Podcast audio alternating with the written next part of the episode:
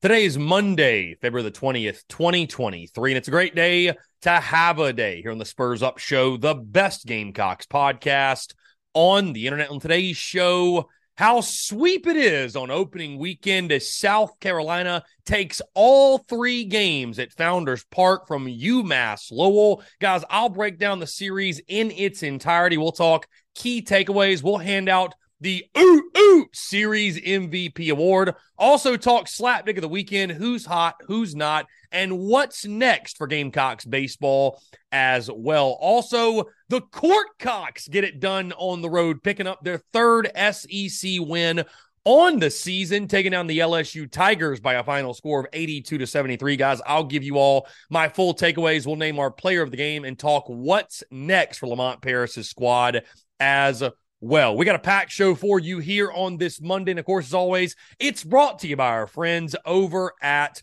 Prize Picks. Go down the Prize Picks app or go to prizepicks.com. And when you do, use the promo code TSUS to receive a 100% instant deposit match up to $100. Guys, Prize Picks is the simplest fantasy game on the market focused around prop total entries. Here's how it works you pick two to six players, and you can win up to 10 times on any entry. Prize Picks has no sharks, optimizers, or mass multi entry guys. It's literally just you against the projection. They also allow mixed sport entries. For example, you can take the over on LeBron, parlay with the under on Mahomes. They've got college sports, pro sports, anything and everything you can think of. They've got it over at Prize Picks. They've got a slick, easy to use mobile app both on the App Store and Google Play, and they're rated 4.8 stars in the App Store with rave reviews. So many fans and listeners of the Spurs Up Show have made tons of money with our friends at Prize Picks, and you should as well. So again, go down the Prize Picks app or go to prizepicks.com. And when you do, use that promo code.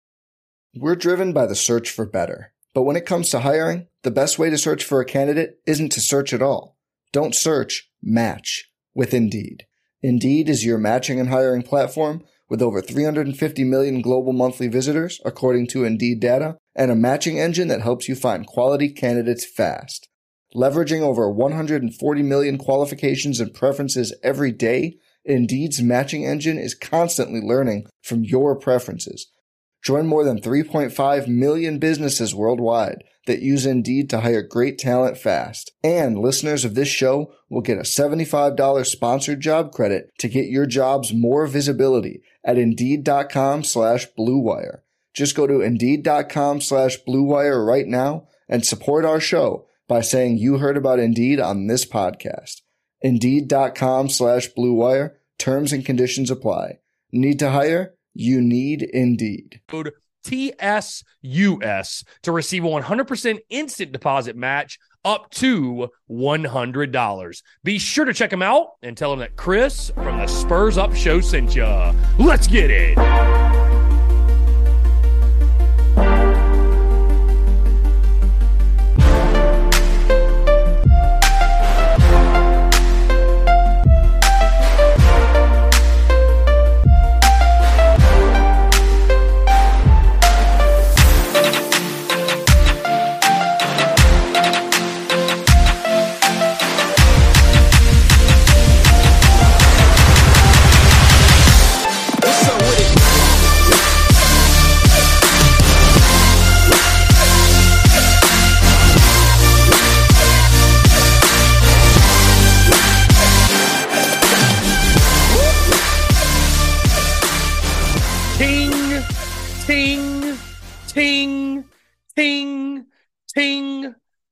The sound of the Yardcocks bats and what took place over the weekend. Don't look now. I think the Gamecocks just scored another run against the UMass Lowell pitching staff. Ladies and gentlemen, boys and girls, happy Monday. Hope you're all doing well. Chris Phillips, your host of the Spurs Up Show, as always, and we have got a packed show for you here on this Victory Monday, right? All sports winning across the board. It truly feels good to be good here on this Monday. And again, guys, I appreciate you all tuning in. I hope this show does find you well.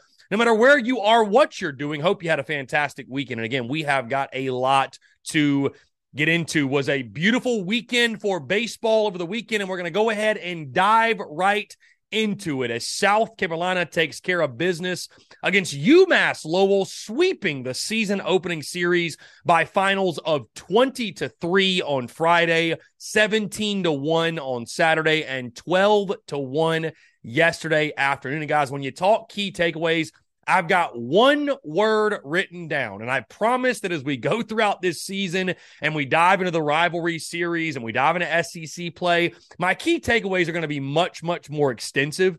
But the key takeaway from this past weekend, I've got one word here dominance. That's it. I mean, in every single phase of the game, pitching, hitting, fielding, which I think did not get talked about enough, just how good you were defensively. I really don't know, guys, that you could have drawn up a better opening weekend for South Carolina baseball. And, and let's go ahead and get this out of the way, by the way, because I understand that it's UMass Lowell. And you take a look at the competition, right? It's only going to get better. It's only going to get better when you get an SEC play. UMass Lowell pitching, for example, is not SEC pitching. And just because you scored 49 runs in three games against the Riverhawks, that does not guarantee that all of a sudden you're going to have the best offense in all of college baseball or you're going to hit 400 as a ball club. But as we talked about all preseason long, and we talked extensively last Thursday in our series preview just how important it was, and not just to win, but have a loud weekend after the struggles of last year, especially swinging the stick. So I think you really do, while it's not a guarantee, right? You can't really draw conclusions in the sense of saying, well, you know, this is going to be the norm every weekend. We're going to score 20 runs in game ones. We're going to, you know, we're going to average double digit runs. We're going to hit 400 as a ball club you've really got to tip your cap and say a job well done, right? You took care of business the right way. You're not drawing conclusions from this weekend necessarily, but again, after those struggles of last year, especially swinging the stick, it was great to see the Gamecocks get hot early and to stay hot all weekend long. And again, you look at the guys who had major impacts. So many dudes had massive weekends. Braylen Wimmer, Talmadge Lecroy. How about the newcomers? Caleb Denny, Will McGillis, Gavin Casas, a lot of your new transfers that are in the lineup, Ethan Petrie, even the youngster who went three for six and had a home run. The long ball was also prevalent at Founders Park as well, double digit home runs. I mean, there were so many positives that you can look at and that you can draw from what you did of the weekend against UMass Lowell. Again, I know that the pitching is what it is. You're not going to see the arms the Riverhawks featured on a weekend in, weekend out basis, but you took care of business and you didn't mess around, right? You put your foot on their throat and you did what you were supposed to do against UMass low. I mean, we talked all preseason about Braylen Wimmer, him being a leader for this ball club offensively. I mean, you look at what he did two home runs, eight RBI, hit 667 over the weekend. You know, Mark Kingston had talked a lot about the jump from the freshman to sophomore campaigns. For a guy like Talmadge Lecroy, all he does is hit 600 on the weekend. Uh, three RBI for him was very, very good for you. Carson Hornung as well.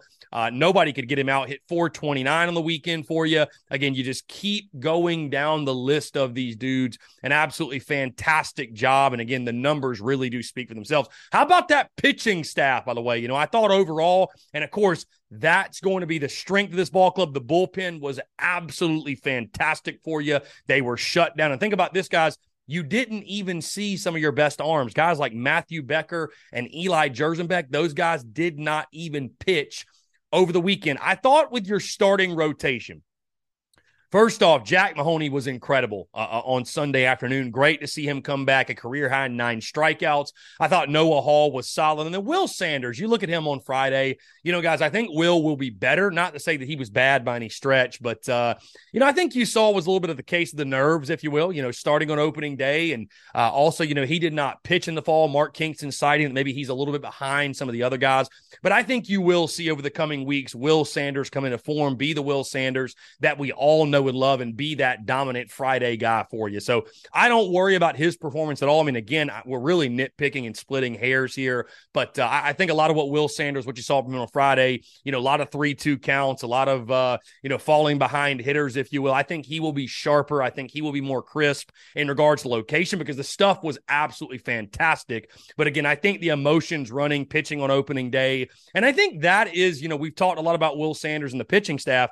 I think for Will to take the next step, it's all mental because he's got the stuff, right? I mean, he's got a, an electric fastball, wipeout breaking stuff, the changeup is plus. I mean, there's a reason he's projected to the first rounder. So continuing to come into his own and be that leader and be, you know, everything that comes with being the Friday night guy, right? Taking that, it will, you know, running with that, if you will. And I think he will do that. I do think Will Sanders, um, over the coming weeks, like I said, as he continues to get acclimated or continues to get back to, uh, to pitching every single Friday, I think that's going to be something that takes care of itself. So, all in all, the pitching was fantastic. We already mentioned the defense all around, guys. You truly could not have scripted a better opening weekend for the Gamecocks. And you take care of business the way you were supposed to. And I, and I don't think we should take that for granted. Again, this weekend does not all of a sudden mean that you're an you're an Omaha caliber ball club. And but I tell you this, you look across college baseball, there were some other teams that struggled. There were other teams that didn't sweep. There were other teams that, hey, did not even win series. And I'm not talking about teams that played in in tournaments or played against elite competition.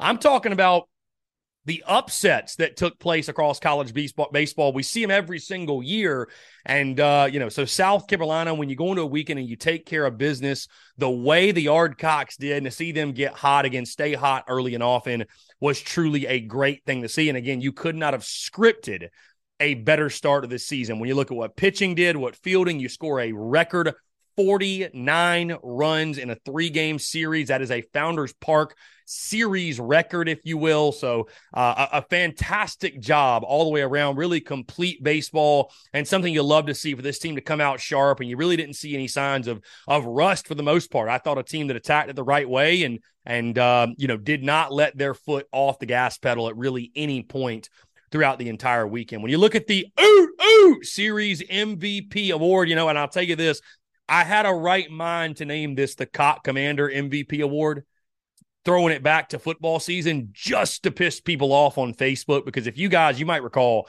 the comments on Facebook would just be absolutely insane. But I'm not doing it. I'm not doing it. We're sticking with what we did last year, the Oot Oot Series MVP award. It goes to none other than Braylen Wimmer, eight for 12 on the weekend, hit 667, two home runs, eight RBI. I mean, he was on fire all weekend.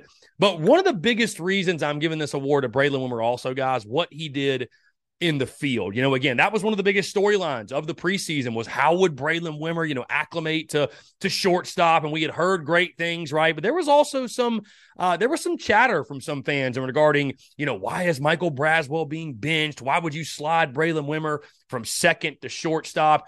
And I think you saw over the weekend just why. Wimmer was absolutely fantastic. We all knew about his range, but I thought he was very efficient. Uh, the glove work was great. And, you know, zero errors on the weekend. That really made him stand out because a lot of guys could have gotten this series MVP award. But when you look at what Wimmer did, the entire body of work, it's got to go to him. So, again, our oot, oot series MVP award goes to Braylen Wimmer. Let's move into our slap dick of the weekend. And this one was sort of tough because on all sides, on the Gamecocks front, if you will, uh, great job by all parties involved. There were not a whole lot of slap dicks that emerged over the weekend. And I guess when South Carolina is winning the slap dicks or the Carolina slap dick community, if you will, they don't have a whole lot to say. But, uh, anyways, the slap dicks of the weekend is Clem Sucks acting like they won the College World Series because they swept Binghamton. And I'm not sure if you guys saw these highlights. You know, we follow College Baseball Central and 11.7 and D1 and all the baseball accounts, all the college baseball accounts, if you will. And, and I was just sitting there and I understand the Tigers have a new coach. But I'm just sitting there reading some of the some of the tweets out there and I'm seeing some of the reactions and I'm like, was Clem supposed to lose to Binghamton? I, I mean, when they clinched the series, you would have thought they you know, they, they, they, they just, they just clinched their berth to Omaha. I mean, I know they've got that stitch on their hats and they don't go, they don't go there all that much, but I mean, I, I was just very confused. I did not understand it. I don't know if Bakich, if that's going to be his thing, that they just play with an insane amount, I think almost a silly amount of emotion, but either way. And then you saw some of these accounts too, just acting like Clem sucks. They're 2 and 0 under Erik Bakich. It's like Binghamton plays in the same conference that UMass Lowell plays in, who the Gamecocks just throttled for three straight games. So anyways, I, either way, uh, you know, great job by all Gamecocks this weekend. Nobody in the Gamecock community, nobody in the series even was slap big of the weekend, but the Clem sucks, folks, and the Clem sucks baseball team as a whole, acting like they won the College World Series because they they beat mighty Binghamton, who is literally in the same conference as UMass Lowell. I don't know. Just thought that was a little bit of an interesting look. Either way, let's move into who's hot, who's not. And if you're not familiar, we do this after every single weekend series. And of course, everybody wants to be in the who's hot category. Nobody wants to be in the who's not category, but it's just part of the show. So just bear with me either way, whether you love it, you hate it. Let's start with who's hot. And there's so many hitters to choose from that I'm not going to choose a single hitter. I'm going to go with the Yardcocks bullpen and the job they did on opening weekend 12 innings pitched, two hits, two runs, two earned, two walks, and 13 strikeouts. And those numbers, guys, could have been even better if not for a blunder in the outfield to close out game three of the series. Either way, though, the Gamecocks bullpen was absolutely electric, guys. Of course, Mark Kingston and company talked about it all preseason long. We talked about it all preseason long, just how the depth in this bullpen and how the depth in this pitching staff is truly something that stands out and separates them. And it's an embarrassment of riches in regards to quality arms out of your bullpen. You saw that all weekend long, the way you were able to shut down UMass Lowell hitters. So a fantastic job by the Yardcocks relievers. Let's move into who's not and we got to pick on him. Dylan Brewer, the Clem Sucks transfer, went 0 for 8 on the weekend, four strikeouts, and he did indeed have the aforementioned blunder to lose the shutout in game three. And I think it's just to be transparent, guys, I think it's going to be a really interesting battle in the outfield and how it shakes out because I, I don't think that Mark Kingston all of a sudden, although he did get benched in game three of the series, you know, I don't think all of a sudden Mark Kingston and company are just going to completely mail it in on Dylan Brewer. But, uh, you know, it's one of those things you have depth, right? You have something you didn't have last year, which is depth. You've got other quality options. I mean, you've got guys like Braswell and Madden and Petrie and and all these other guys, Veach, if you will, that are all sitting on the bench that uh, they're going to get opportunities. And, and whoever hits the best, they're going to take weekend in, weekend out. It's going to be your best nine sticks in the lineup. So I think Dylan Brewer is going to get some more opportunities, but if the bat does not come around soon, you've just got too many other quality options to sit back and and give a guy 30 40 games right to figure it out because this is not the MLB where you play 162 you got 56 games and you got to put the hot guys in there you got to put guys that are going to get hot and stay hot for you immediately. So it'll be interesting to see how Dylan Brewer's season plays out and, you know, if he can turn it around. But a tough opening weekend, 0 for 8, 4 Ks, and again, giving up the shutout in the field defensively in the final game of the series. We can take a look at what's next for South Carolina baseball. They've got two in the midweek this week, returning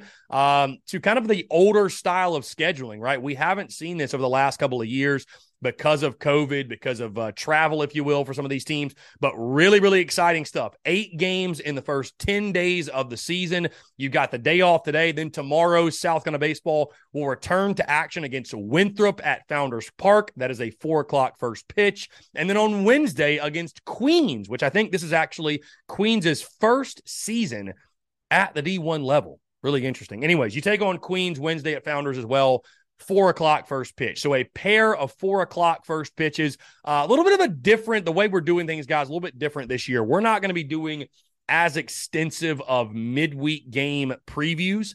Uh, obviously, with the podcast dropping on Monday and on Thursday, we'll talk about these midweek games on Thursday and more so look ahead of the weekend, each weekend series. But uh, not really going to do the extensive the extensive game previews to the midweek, just kind of looking at the schedule and and looking at how we do things. You know, we've got the Daily Crow. We'll talk about these games on TDC, especially when South Carolina takes on the likes of Charlotte and North Carolina, and you've got some bigger midweek games that'll be upcoming. But uh, you know, just to be honest, kind of feel like it's overkill, right? Nobody really, cares. unfortunately, nobody really cares about the midweek or thinks much of it. But uh, it'll be interesting to see because the midweek was such an issue for the Gamecocks last year. So I do think it's got massive importance. I would expect to see a guy like Eli Jerzembeck get the start tomorrow. Would not be surprised if James Hicks was your starter on Wednesday. So again, it'll be a lot of fun, really exciting, tons of baseball content bleeding out of the eyeballs, which we obviously love on this side of things. That's going to do it, guys, for my breakdown of the UMass Lowell series. Gamecocks get the sweep and sit at 3 and 0 after the first weekend of the season. Let's move from the diamond to the hardwood. And South Carolina won a game. And get this the Courtcocks have won two of their last three ball games. Don't let the Cocks get hot. Spoiler alert, it's too late. South Carolina takes down the Bayou Bengals by a final score of 82 to 73. And guys, really my biggest takeaway is this. If you're still watching, God bless you, right? So my biggest takeaway is that this team has not quit yet, which you know what? I think you have to applaud Lamont Paris. You've got to applaud this coaching staff, what they're doing, because that might sound like a no duh, of course they haven't type of thing.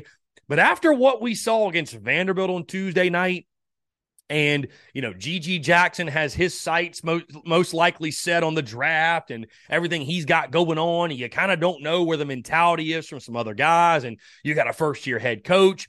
To see this team go out, and it looks like they're going to finish the season the right way. And also, South Carolina basically with that victory solidifies that they're not going to finish last in the SEC, which is where everyone had you picked. And again, I understand the bar is in hell. I completely get that. But the fact that you're most likely not going to finish in last, well, that is a victory in itself for South Carolina basketball in year one of Lamont Paris. So, my biggest takeaway the team has not quit, which you absolutely love to see. Uh, obviously, things will get really, really tough this week, which we'll talk about in just a second.